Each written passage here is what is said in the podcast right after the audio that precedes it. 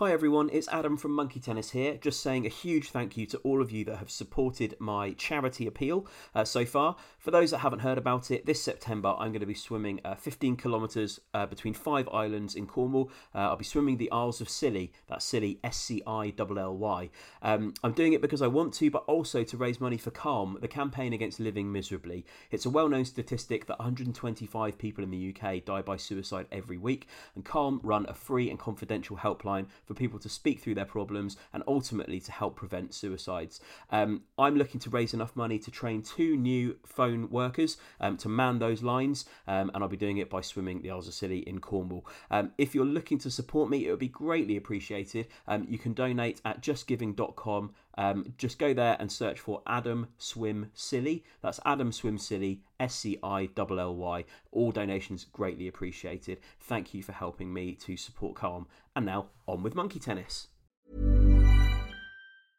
I'm Sandra, and I'm just the professional your small business was looking for. But you didn't hire me because you didn't use LinkedIn jobs. LinkedIn has professionals you can't find anywhere else, including those who aren't actively looking for a new job but might be open to the perfect role, like me. In a given month, over 70% of LinkedIn users don't visit other leading job sites. So if you're not looking on LinkedIn, you'll miss out on great candidates like Sandra. Start hiring professionals like a professional. Post your free job on linkedin.com/achieve slash achieve today. Hey, I'm Ryan Reynolds. At Mint Mobile, we like to do the opposite of what Big Wireless does. They charge you a lot, we charge you a little. So naturally, when they announced they'd be raising their prices due to inflation, we decided to deflate our prices due to not hating you. That's right. We're cutting the price of Mint Unlimited from $30 a month to just $15 a month. Give it a try at mintmobile.com slash switch. $45 upfront for three months plus taxes and fees. Promo rate for new customers for limited time. Unlimited more than 40 gigabytes per month. Slows. Full terms at mintmobile.com. Hello, everyone. Nick from Monkey Tennis here. Just a quick message before we start this week's episode, which features special guest Stephen Mangan and was recorded at King's Place in London as part of the London Podcast Festival. It also served as the final night of our Mid Evening Matters tour. Just a quick message to say please make sure you are subscribed to the podcast, and if you're feeling generous, please do leave us a review. It really does make a difference. So, without further ado, on with the pod.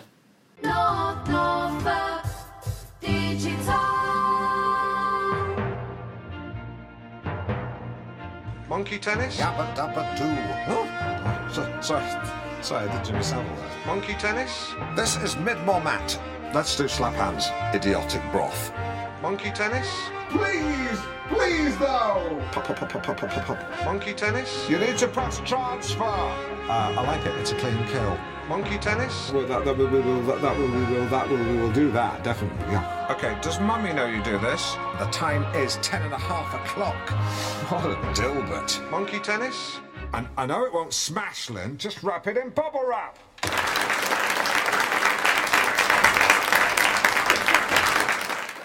So, hello and welcome to a very special episode of Monkey Tennis, the Alan Partridge fan podcast. Um, it's almost time to introduce our special guest, but first, it occurs to us that there are a lot of free spirits in the room. No, change that to bad attitudes, who won't be able to stop themselves shouting a certain word, a certain man's name. And so, we wanted to allow you to get it out of your system before he comes out. So, uh, effectively, when I say go, you have 10 seconds to shout down as much as you'd like uh, so that you don't feel the need later on. Get it It's- out of your system, It's a Dan that's what we're saying. amnesty or a damnesty, if you will. Uh, think of it like the film The Purge, but instead of 24 hours, it's 10 seconds, and instead of all crimes, including murder, it's saying the word Dan. Uh, your damnesty begins now.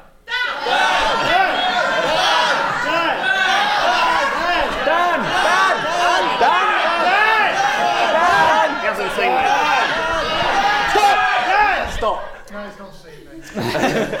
Uh, there we go. If you have a question for tonight's guest, we will do our best to throw to the audience at the end if time allows. Uh, our very special guest tonight has starred in Green Wing episodes, The Split, Dirk Gently, was the voice of Postman Pat, uh, and most recently has starred, exec produced, and co written Hang Ups for Channel 4. And of course, he was the proprietor of Kitchen Planet and organiser of Norfolk's least successful sex festival. Dan Moody on I'm Alan Partridge. Please give it up for Stephen Mangan.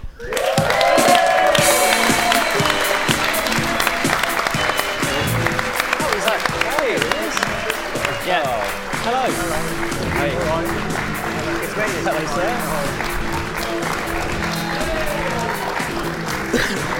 There's a chocolate orange for you there, Stephen. You can enjoy that. Oh, Hi. Hello, hi and welcome. That was the weirdest 10 seconds of my life. I feel like that's, that's basically been perhaps your last 20 years condensed into a very short period of time. Oh time. my god. First of all, can I just go back to that last episode of Mid Morning Matters? You Oh, said God, have we a- got something wrong? No, no. You said it was a Friday. Is it a Friday? Was it? The, was it the day? It was. Uh, some, oh, your theory was that it was a Friday, They yeah. said It next was a week we're Friday. moving on to Yeah. Bob. and his and his doctor's appointment is at three o'clock. Yep. Well, traditionally, Jesus died on the cross at three o'clock Oh on a Friday. God. Wow. Yeah. This is why we got Stephen Mangan in. Have some of that. Thank you and good night. That's it. You don't need anything else. Uh, so, so tell us something about the frequency of Dan's shouted at you. Has it waned in recent years? Do you suffer from repeats? What happens? Uh, yeah, it, I mean, it has. I couldn't. I, I would be lying if I said I get it as much now as I used to. Uh, the the shouting of Dan. Start your own joke. Oh God! Let the cat out of the bag. Straight out of the bag. Uh, yeah, I, I mean, I, several times I would go and buy things in shops, and the person at the till would start shouting Dan at me. That's Uh, quite rude. It's quite rude. And also, the joke is that I don't hear him, and it goes on for a long time. So you have to stand there with the guy in Our Price shouts, "Dan, Dan," and you're literally two feet away from him. Uh, can I just pay for my CD? So yeah, no, I mean, I do get it. I have to say, at least probably five or six times a week. I would think still. Wow. Yeah. Yeah. A lot of sympathy in the room. There are worse things that you can be shouted at. E- equally cursed and blessed. Um, obviously, we're asking you to cast your mind back quite a long time now, but uh, what All was right. Uh, uh, how did uh, how did the part of Dan Moody come about originally? Did you know did you know the team behind Partridge? Was it an audition? Well, I can't see. I can't remember the sequence because I worked with Armando Iannucci on the Armando shows. Iannucci On the shows, shows, yeah. which I think was before Partridge, Yes. or was it after? I don't know. according to IMDb, it was before. Right, then that makes sense. So I knew Armando. I went for an audition. I was asked to go for an audition. Obviously, knew all about Alan Partridge. When I was at drama school, we watched uh, the Day Today on a loop because that was coming out about the time I was at drama school. So we would watch. Is this cool? Is this cool? Is this cool? You know, all those sketches endlessly. So I was a fan of Partridge. I was very uh, nervous. I went in. Uh, Steve Coogan and I were wearing exactly the same outfit. uh, we had jeans and black shirts on. He, uh, I knew him a bit, so I said hello to him. Uh, our parents are from the same part of Ireland. We're both called Steve. Uh, we were wearing the same, same outfit, and I was saying all this to him. I'm, I'm basically Steve, and I was wearing this. He said, "Save it, save it for the audition, save it." Uh, and I don't remember what happened in the audition, but obviously it went well. I think we had to improvise, uh, and I got the part. So uh, there I was. Lovely. Um, and uh, what, what was the experience like shooting it? Well, the rehearsal period was more memorable in some ways because I had been double booked by my agent, and I was appearing in a play at the Royal Court at the time, and we were rehearsing in Clapham, and we were. As you, I, mean, I'm, I don't need to tell you, you, you, you improvise all week on Partridge. You sit around with Peter Baynham and Armando and Steve and everyone else in the cast, and you go through all the scenes and you improvise, and all the good stuff is, stays in, and all the bad stuff gets chucked out. But I was supposed to be rehearsing in Clapham, and they were doing this up on uh, Tottenham Court Road. We were doing this. So I had a moped at the time, and I was literally herring from one venue to the other, pleading with the director of the play to let me have more time, which he wouldn't do. Uh, so I missed some of the rehearsal period. So, for example, I got there one day, and someone said, "Yeah, we did an improvisation this morning." Uh, and Alan says, I've got your kids, Dan, I've got your kids. So I wasn't part of that scene at all, that improv. Uh, other scenes I was heavily involved in, um, rehearsing, and I'm very proud of a couple of the you know, jokes that I came up in. Um, Uh, what wouldn't we have had without you then? What, what, what well, you remember the bit? The okay, the, the main reason I came tonight was to right a terrible wrong. because I remember watching the DVD extras of this, and someone, I'm not going to say who, Felicity Montague, claiming that she came up with Sex Festival. That's my line. That is my line. I'm very proud of that. But I think it was one of those things that happens to everyone where you say it and no one really hears it because it sort of gets lost in the room. And then the person next to you says the hears you, says the same thing louder, and everyone laughs. and you're there going, that was my joke. Um, so that, that and, uh, oh, a few other things, Sedan of Moody Shire and stuff like that. But, you know.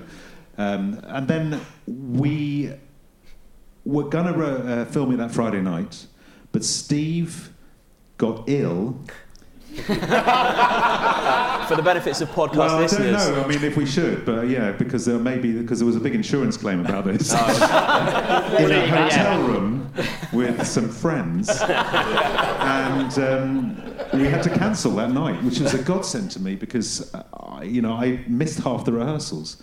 So in fact, that episode was then shot several weeks later, and we had another go at rehearsing. So so it was the only episode I think in all of the uh, you know the, of, the, of the, those two series that got two bites of the cherry.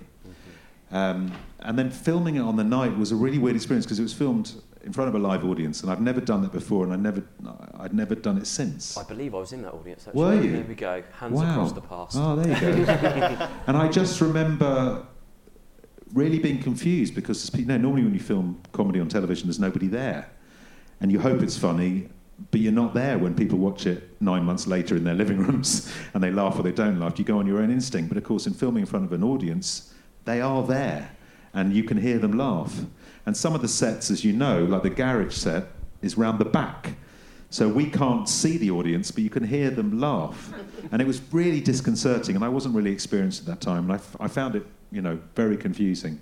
And that, I think that scene we did, the Lynx, Java, Voodoo, got it coming out of my taps, all that stuff, um, was, in my memory, the first scene we did, and I was shitting myself. Your Uh, face indicates that a little bit. I think. um, so, uh, and of course, Steve then was far too young to play Partridge, so had to have all Layer this up. layer up Yeah. prosthetic Yeah. stuff put on his face, and he looked quite odd close up. I'm not going to lie, um, but yeah. Um, and so, what sort of uh, what sort of character direction was there initially? Like, what were you told about Dan? Uh, can you remember before you went into rehearsal? I don't remember a lot. I just remember that it was somebody that it was like Alan, the Alan Alan wanted to be. Uh, he sort of could carry it off in a way. He had a confidence and a cockiness um, that Alan aspired to. Um, and obviously, they had all the same interests. And so that was already set in stone. I think the rest of it we just worked on as it went along. I mean, I think they already knew that there was going to be an invitation to a, a you know. Um, actually, I don't know if the, the, the kitchen worktop was always the destination. Uh, um, but I mean, the way they work is is so interesting because you don't know how much is you know pre-thought of, how much you know they're waiting for you to come up with in the room, and obviously some stuff has to be filmed in advance. The, the car park scene, for example, uh, and you know, as I'm sure you're aware, that was not scripted in that way at all. He wasn't he wasn't supposed to go on and on shouting Dan. That's something he just did on the day, and I'm sure again something I'm sure you all know is that if you look at Felicity and um, Amelia in the background, they turn away laughing halfway through because they, they don't. Which I've heard them claim was uh, was not corpsing. Oh, it's we- we corpsing. to differ. yeah, we, did, we did call bullshit on that. Didn't we? In fact, the other day, um, for a friend who was giving, uh, she was giving the best woman speech at a wedding. She asked, "Would I recreate the car park scene?" So we went to the Regent's Park Zoo car park, and I had to stand there while she shouted "Dan" at me. While just coach walk off into the distance. Korean tourists got off a very large bus. Uh, one theory we'd had as well, which you may you may be able to prove or disprove, is we were trying to work out whether uh, whether Dan knew about Alan beforehand and has gone to the petrol station to target him, or whether that was a chance encounter. No, I don't think. Uh, I don't think he did. I think, for, in my in my mind, the, the fact they both drive Lexi, um, and uh, I drove one of those for a while. Actually, that made everything much worse. Um, yeah, traffic lights on hot days with the sun, you know, with the window down, and a cyclist pulls up and starts shouting down at you through the window. Um, uh, no, I think the fact they both drive, you know, I think he, he's he's he's as delighted as Dan as uh, as as Alan that there's a connection there, and I think he sees he sees a route to sex. Fair enough. Uh, we're on to yours. Uh, yeah, we're just going to kind of spread the interview further down the table Sure. away from you so nobody feels left out. Okay. So, um, yeah, I mean, are there any scenes or ideas from the episode that didn't make it to screen? Like any cut scenes that we didn't see in the episode or didn't make it to outtakes on the DVDs or anything like that? That's a really good question. I'm not sure I can remember. Um, I, I There might be some stuff on a cutting room floor. Oh, there would definitely have been. I mean, there would definitely have been, you know, because you'd meet every day. you'd sit in this abandoned, it was abandoned office uh, in Tottenham Court Road, just where the BF, next to where the BFI now is on Stephen Street. Yeah. And we were up in that, you know, huge floor with no one else on it. And we would sit there all, you know, uh, and, and just make stuff up, some of which was then thought will be in it, and then on the day was cut. And um, all I remember is that face, that grin I give him at the end was they liked that from the beginning. Yeah, a particular favourite moment. Yeah, um, and um, yeah, and sing, the single hand Sue scene, the buffet scene there. Um, yeah. Uh, and actually, my wife uh, wa- was used to read the shipping forecast. You know that? That was uh, one of her jobs. The woman who played my wife, yeah, she, um, she, she used to dash off in the middle of the night from her home to the BBC to get there for five to twelve and read the shipping forecast. Yeah, there you go. but I know uh, cut scenes. I can't. Uh, I do look like I've got wood in that one, actually. don't I? Not knob or knee. We playing that again. Yeah, um, yeah. So we were also discussing. With, with obviously the shouting of Dan, is this possibly the first time that a catchphrase aimed at an actor has never actually been said by the actor? Couldn't yeah, think of any quite other possibly. examples. Yeah. Obviously, because uh, yes, it's not something that um, I ever said, and Yeah. um, I yeah, I found myself at festivals with the entire, you know, several thousand large audience all shouting All it down. takes is one person to All it takes is one person, and for me to be raised and well lit, uh, and a lot of pointing. Uh, through student unions everywhere, you know, yeah. But yeah, you're right. I think I can't think of another one We, where we couldn't come up with anything. I don't know if anyone else. Alan finally did get a world first in that case. He, Yeah. he finally did, a broadcast first. Um, okay, here's, here's a large question then. Um, would you ever consider reprising the Dan role if it was offered? Because we were thinking we could maybe imagine him popping up in a Mid Morning Matters or something like that, maybe. Wow, yeah. Well, it was left so badly. I mean, he didn't didn't go that well at the end, did it? Um, and There could have been a sex festival off camera that we never saw. yes, that's true. Uh, yes. Um, okay. I mean, yes. I, of course, I'd love to work with him. You know, it's. I'm a genuine fan, and it's very exciting as an actor to get to be asked in the things you love. Yeah. Um, you can't believe your luck. So if uh, if I had to, the other thing is my um, uh, my cousin in Ireland has just just opened a kitchen. Uh, No. fitting business, yes. it's called- Alexis and now this. It's called the Kitchen Port, which I think is Close missing. enough. Well, you know, so he, I think that my more likely than appearing with Alan Partridge is appearing in some shady advertising for my cousin uh, kitchen outfit. Yeah. Wow, good to know. Um, so, I mean, so you say you were you were a fan of um, kind of the Alan output before you'd been in the show. Have you kind of kept up to date with all of Alan's more recent output, and are, are you a fan of that? Uh, I haven't, uh, uh, I haven't watched them all, but uh, you know, I watch them if they're on. I think. I mean, I, I personally feel the audiobook that was done, Yeah. his performance and the writing on that, I think is one of the greatest comic, you know, performances and and uh, uh, along with the writing uh, ever of Yeah. anything. I, I think we'd all agree. I, I think It's amazing. Alan Partridge, it's, it's much better to listen to it in audio. It's amazing, and it's you know there's so much of it, and the quality is so brilliant. Yeah. I mean, as you say, I've I've uh, just been involved in a series that we've written that's on at the moment on Channel Four. You know, we've got the we had the Gibbons brothers in to help write a little, you know, Oh, right. just a bit of extra material. Uh, yeah, I'm a fan, but um, but I, I, I cannot match the knowledge that you gentlemen have. Well, it's amazing Maybe- what you can find on Wikipedia. Is it? and maybe that's a good thing, arguably. Yeah, yeah, yeah, yeah. yeah. Uh, Nick, over to you, I think. Um, yeah, how you talked about um, improvising. How do you find working in a kind of an improvisation environment versus where you have a script and everything's kind of laid out? How do you find those two different styles? Oh, which do I, am I'm a huge fan of it. I mean, I, and that's why Hang Ups was done in that way. I think often you meet actors, you might meet them, you know, when they're having breakfast in the morning when you get to set or, you know, the makeup uh, room or whatever, who are funny and interesting and there's something really unique about them. And sometimes with comedy, um, the script has been worked on to death. You are um, all sent the script ahead of time. You've read the scene dozens of times. You've practiced your lines. You get together, and it kills that spark that is so often important. The first time, it's like when you tell a joke for the first time in the pub and everyone laughs, and then later you say, and I said this, it's never as funny again Mm. because there's something about the honest moment you say it and the instant reaction that's just beautiful. So I'm a huge fan of it, and it's very rare for it to be used on screen. I mean, Partridge, they used improvisation to help write the scripts, which were then definitely scripts. Green Wing, we did the same thing. And it's great to have an input, but it's very hard to use it on screen because often the format just doesn't allow it.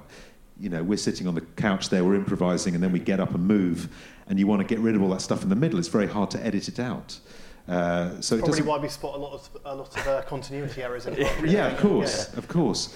But I think it's great when you can get an actor, or you know, uh, um, to to to bring the thing about them that's so unique and interesting.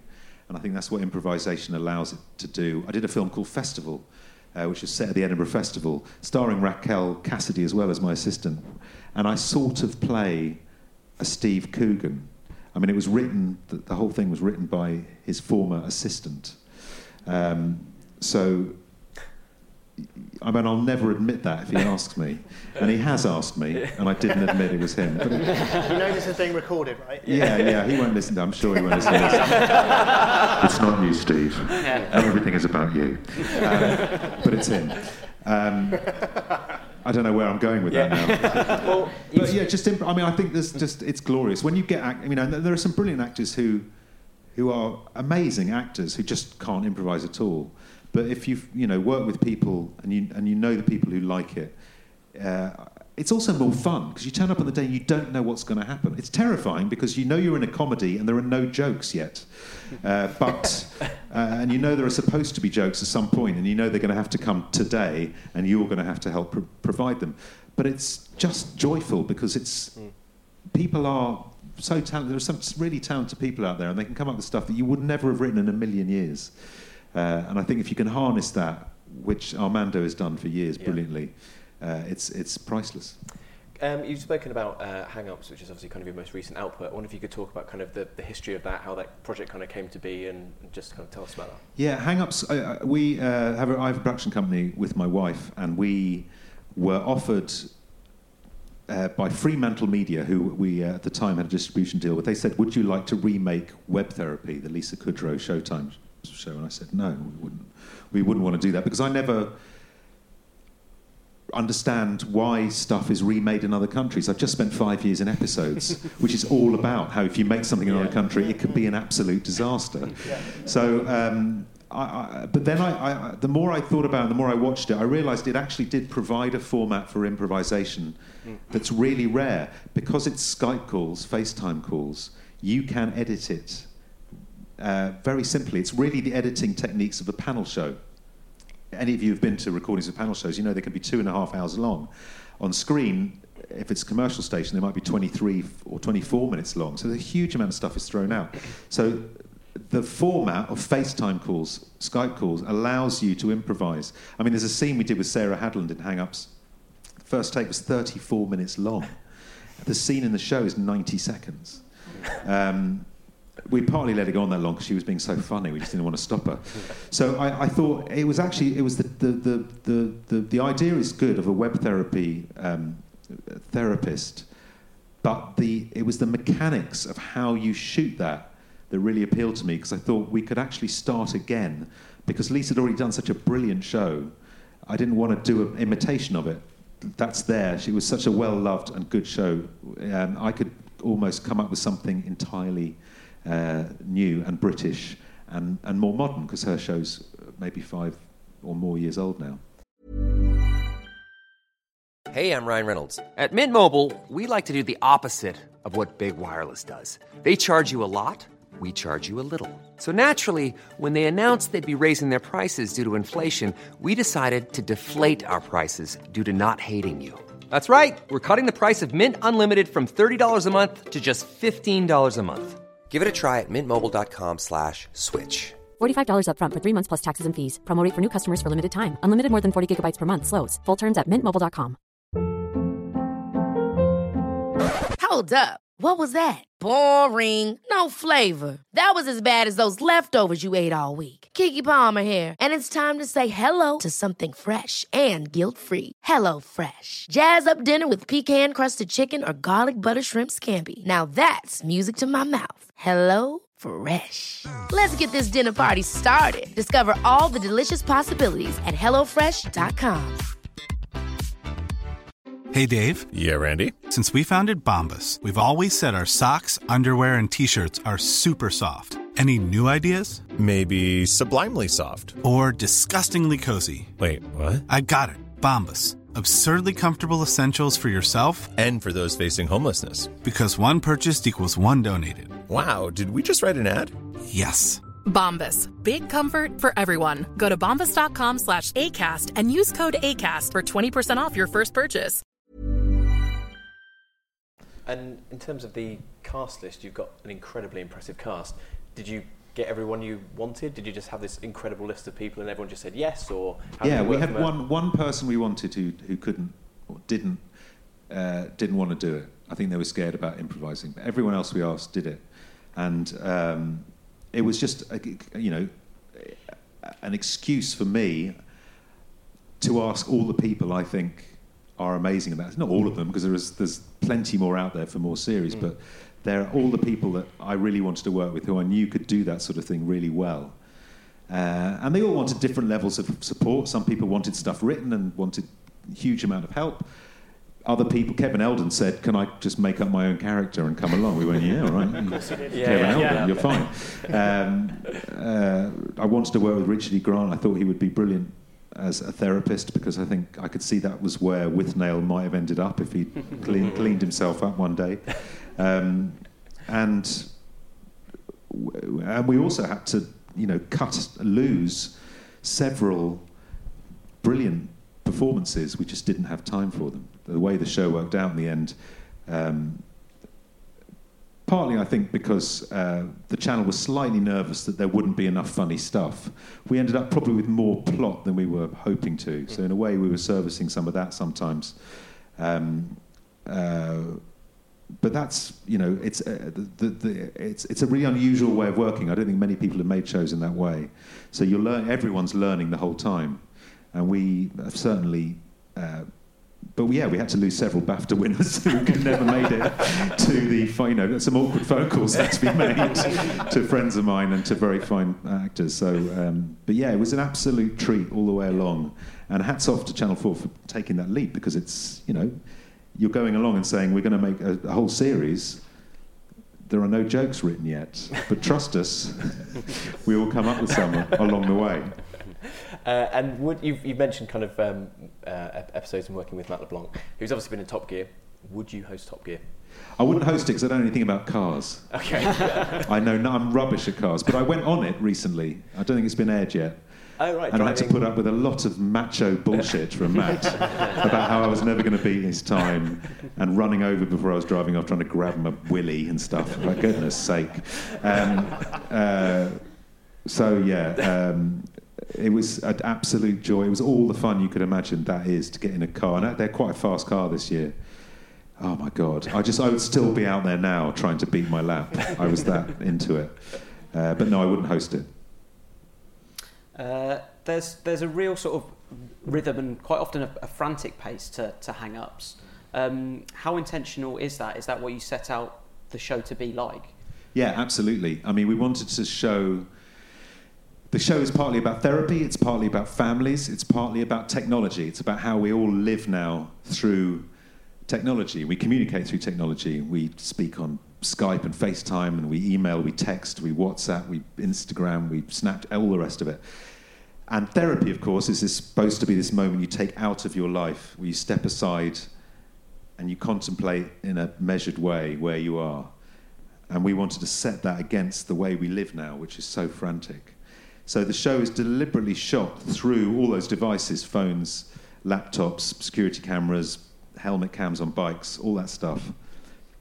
When the, those devices are shut in the show, so for example, in the first episode, Katherine Parkinson, who plays my wife, comes into my, our bedroom and shuts my laptop.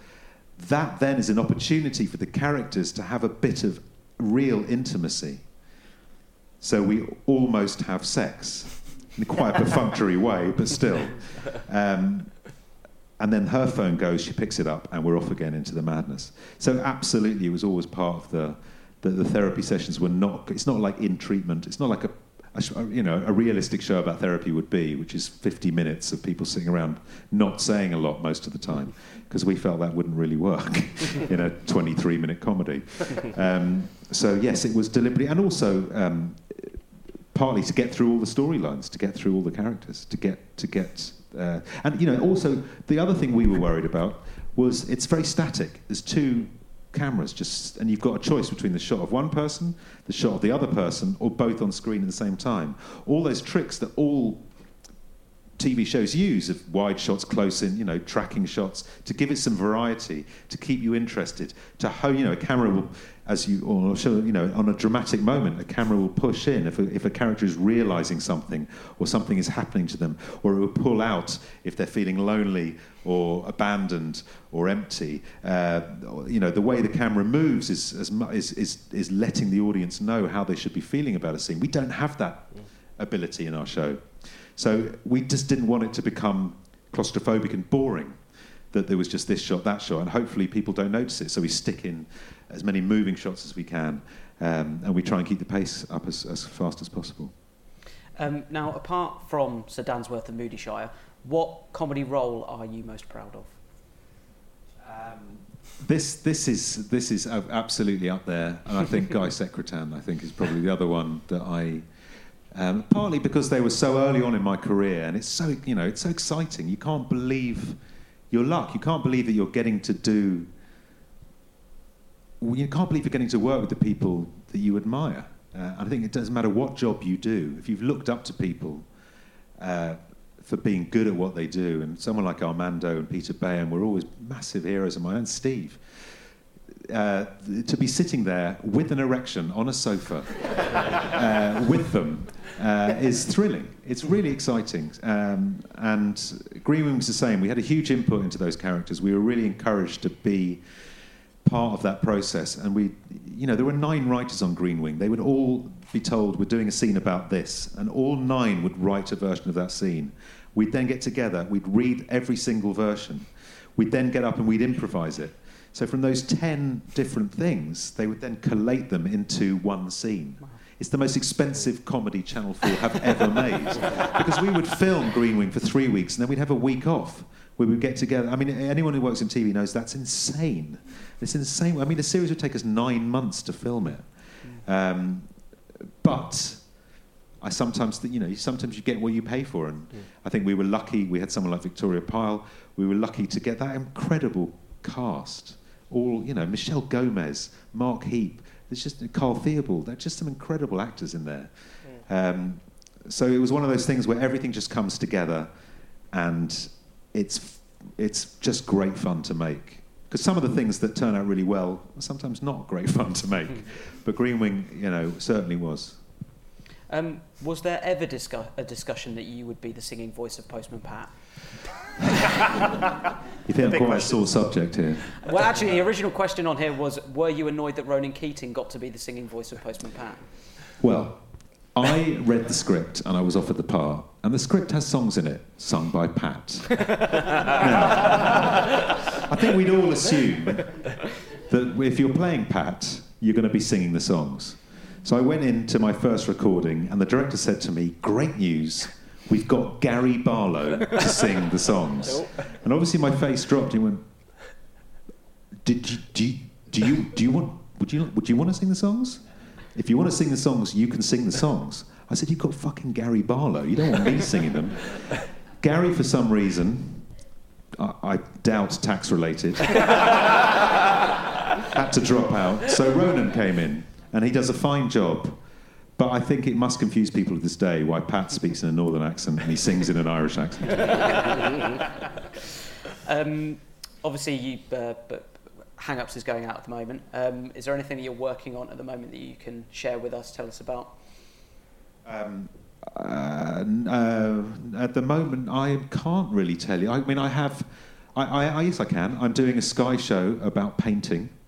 Tell us more. It is funny. Um, uh, it is funny because I know nothing about painting whatsoever. It's an established Sky show called Portrait Artist of the Year and Landscape Artist of the Year, hosted until this year by Joan Bakewell and Frank Skinner.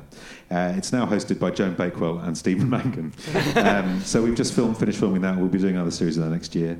I did a, a drama for the BBC called The Split, in which I play a lawyer um, who disappoints his wife. And apparently, I disappointed a lot of the public in Britain because I get a lot of people coming up to me and saying, uh, if people haven't seen it, uh, I, I, I cheat on my character cheats on Nicola, my wife Nicola Walker in it. Uh, and a lot of people have been coming up to me and shouting at me, "How can you cheat on Nicola Walker?" Does it make you w- wistful for the uh, glory days of Dan? Well, yeah, it really does. Because A, I didn't cheat on Nicola Walker. uh, but anyway, we won't get into all that. So we're doing another series of that next year.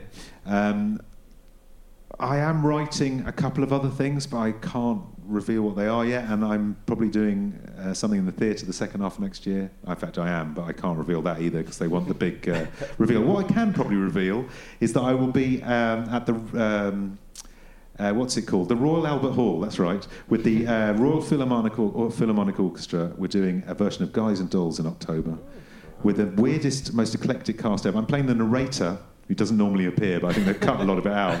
So I have to come on every now and again and go, and now we've moved to this bit of the story. Um, but it has Adrian Lester as Sky, Jason Manford as Nathan, Meow Meow as Adelaide, and uh, Laura Pulver, Lara Pulver as uh, uh, Sarah. So that's happening in October. Great. Um, uh, finally, from us, uh, listeners to our podcast will know that 99% of our research comes from just reading things on Wikipedia and IMDb. so, with, so with that in mind, can you please confirm if the following fact from your IMDb is true? Okay. IMDb claims that you formed a prog rock band in the early 90s called Aragon. The band recorded one album called The Wizard's Dream with four tracks, including a 15 minute epic called The Dragon. Is this true? And if so, where can these recordings be found? It's not true. Oh. It was the 80s. Everything else is true. Amazing. Yeah. I was in a band called Aragon. I, uh, I played the keyboards. Uh, we released, uh, we recorded an album that we've made about 12 cassettes of. Um, I had two keyboards. I had one here. um, and uh, yes, was a 15-minute song called "The Dragon," which was uh, it was a reflection. It was an allegory on the troubles of Northern Ireland. and uh, Reflections of the Reaper was another song. Uh, "Fooled by the Fire," and I can't remember what the fourth song was. I mean, I'm assuming this is all available to listen to on Spotify. No, you can't. Uh, luckily, you can't find it. And I actually uh, was clearing out some storage the other day, and I found the cassette. And uh, although I was on the Alan Carr show once, and he had got hold of a copy of it, and he played it. And this is school kids doing prog. To the Alan Carr audience, it didn't go down massively well, I have to say. I'm thinking we could do podcast special. We could uh, put the whole album into an episode if you like. We'll do it. Stuart We're Maconie do does that. a thing called the Freak Show on uh, Six Music, and he's tried to get me on that with it. I ju- I'm not having it. I'm not having it. Did you listen to it? Did I listen to it the other day? Yeah. I can't find a cassette player. oh, our producer Jed will have one of those. so we Great, can good for hook you up Jed. Good for that. Jed. Uh, so uh, that brings us to the end of our questions. I think we've got a, a little bit of time, and there are some people I believe uh, nearby with roving mics. So if anyone has got a question, uh, we might need a little bit of house light as well, if that's okay. Yeah. Uh, if anyone has a question, raise your hands, uh, And and, just we'll wait uh, for the mic to get to you. We'll Anyone? get we'll get to you. We're One all of you good. must. Come on, We- this is your opportunity to We've ask We've got one at the the back there. There we go. Uh, have you ever discovered that you were somebody uh, wild card in a relationship where they're allowed to sleep with you out of where? Sorry, sorry. For context, that's my wife asking that. there is a reason for me to ask this question that won't upset my husband. So. Have I ever discovered that I'm a wild card in a relationship that like a free pass? Yeah, exactly. I mean, it, it was on an episode of Friends. You would think with your career you'd be familiar with Friends. Yeah, uh, yeah, no, I've heard of it. Um, no. Why? Until now. We, uh, we went for a drink earlier before coming to this show and bumped into a friend of, of my good friend here. Uh, and it turns out that you are her wild card. So Oh, but she's not here. Is she So we're waiting going there five minutes afterwards. time? Yeah. Yeah, this is why venues like this have a secret back entrance, so to speak. So yes, I, I now have discovered that I'm someone's wildcard. I am blushing. Uh, do we have any more before we wrap up tonight? No, no. we- That's amazing. That's the one and only question. Yeah, Oh no, we've got one. We've got Oh, there one. we go. Yeah, Um, I just wondered. Oh, sorry. I just wondered. Do you prefer TV um, as medium rather than theatre? Oh, uh, uh, And for context, that's my mum. Oh, right, I'm glad you asked that question. Um, I, uh, it, if you do comedy, which I uh, uh, do um, uh, mostly or a lot of, it is very nice to be in the theatre because you say things and you hear people laugh. A bit like when we filmed that. Oh my God, look at my face. Um, uh, I look younger now. Um, no, I don't. Uh, so it's it's really they're but they're both they're both really interesting and they're both very different. And the ideal thing is to go from one to the other because you get stuff out of theatre, i.e., if it doesn't work, you can go back the next day and try and get it right. Uh, you get a response off an audience, which is really exciting. It has a sense of occasion. You know, the, the light gets to the evening and you can hear the crowd through the tannoy, and there's a you know, it's a buzz. It's it's still definitely a buzz. Uh, but you know, uh, you do the same thing day in day out, and you're doing the same material. So that can, after you know, six months, seven months, which I've done, can be dull. But TV is also seen by a lot more people. Uh, someone told me the other day, you can be in a sold-out show in the West End for a year, and still more people will listen to the afternoon play on Radio Four than your entire year's audience. So it doesn't reach that many people, and of course it's pretty central, you know, to where you are. But I, uh, I, I, I, I, I do prefer, I have to say, doing theatre. But I, it's nice to do both. We've probably got time for uh, one more. Time for one more, yeah, okay. Um, bit of a weird one. Um, if I see you in the future and uh, from a distance, can I shout down at you, or is that a no-go? Like, because I can't ask you, I can't go up to you and say, "Can I do this?" Yeah. So in the future, can I do it, or would you rather I didn't? And be honest, because I want to know. you know, it, de- it so depends on context, and it also depends. You know, if I'm uh, if I'm in a pub across the road from the King's Place Theatre with somebody that I've just met, for I'm a example, rational man. I'm not going to do it in a wedding. You know. then you know, leave me alone. No, it's it depends how you're feeling. It's like anything else. Some days it's very welcome. Other days. It's, uh, you want to run over and you know, and, and scream in their faces. If you look buzzing, I'll go for it. What's that? If you're like buzzing. If I'm skipping down the road, holding, holding some wildflowers, I would go for it. I, I, I uh, the, the, the saddest one, well, not the saddest, but the weirdest ones are always to me when you're walking along, and I, I tend now just to sort of keep my head down. Uh, when I'm walking anywhere, uh, but you, if you might catch someone that might- nudging their mate, and then they look over, and then they stop, and they look at you, and then you hear them conferring, and then about 12 seconds later, someone half-heartedly goes, "Dan," and you know, shall I, shall I say it? Shall I shout? You know, if you're going to do it, do it. I would suppose. I will do it, or just wave. Do it. If, if it, as, as we now know each other, Yeah. do it. I'm Nate. Nice to meet you. Hi, Nate. And I'll give you, oh, all right, Nate. Feel free.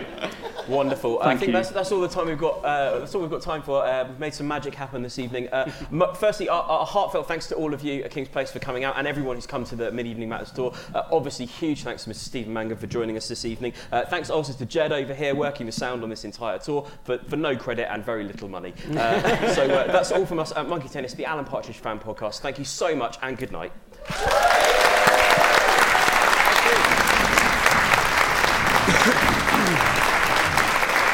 Yeah, we can. Yeah. Actually sounds the chocolate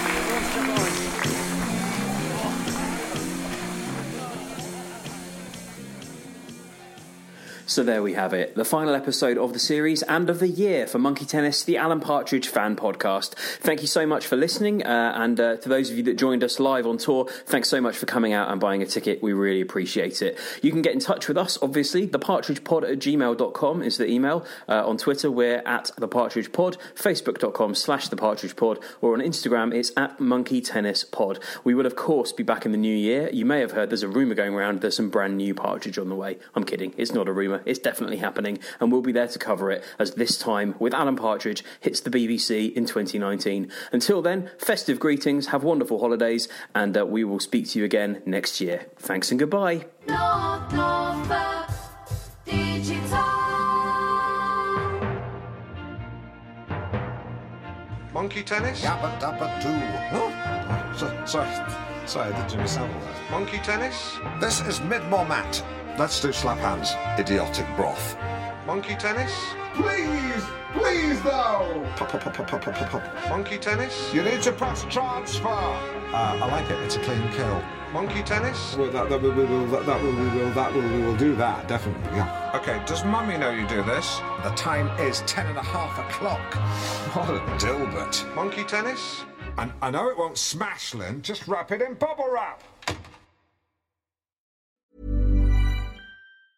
Hey, it's Danny Pellegrino from Everything Iconic. Ready to upgrade your style game without blowing your budget? Check out Quince. They've got all the good stuff shirts and polos, activewear, and fine leather goods, all at 50 to 80% less than other high end brands.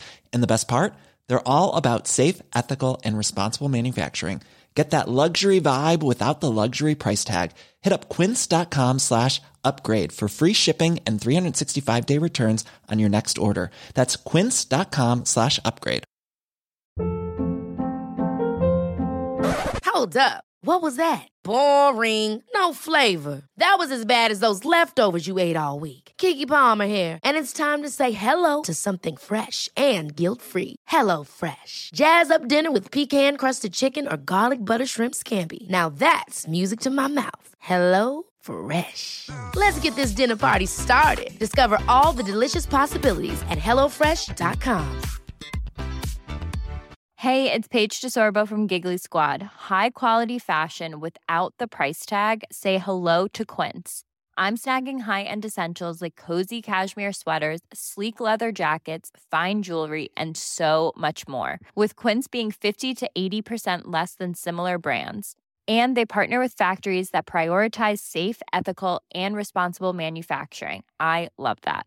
Luxury quality within reach. Go to quince.com slash style to get free shipping and 365 day returns on your next order. Quince.com slash style.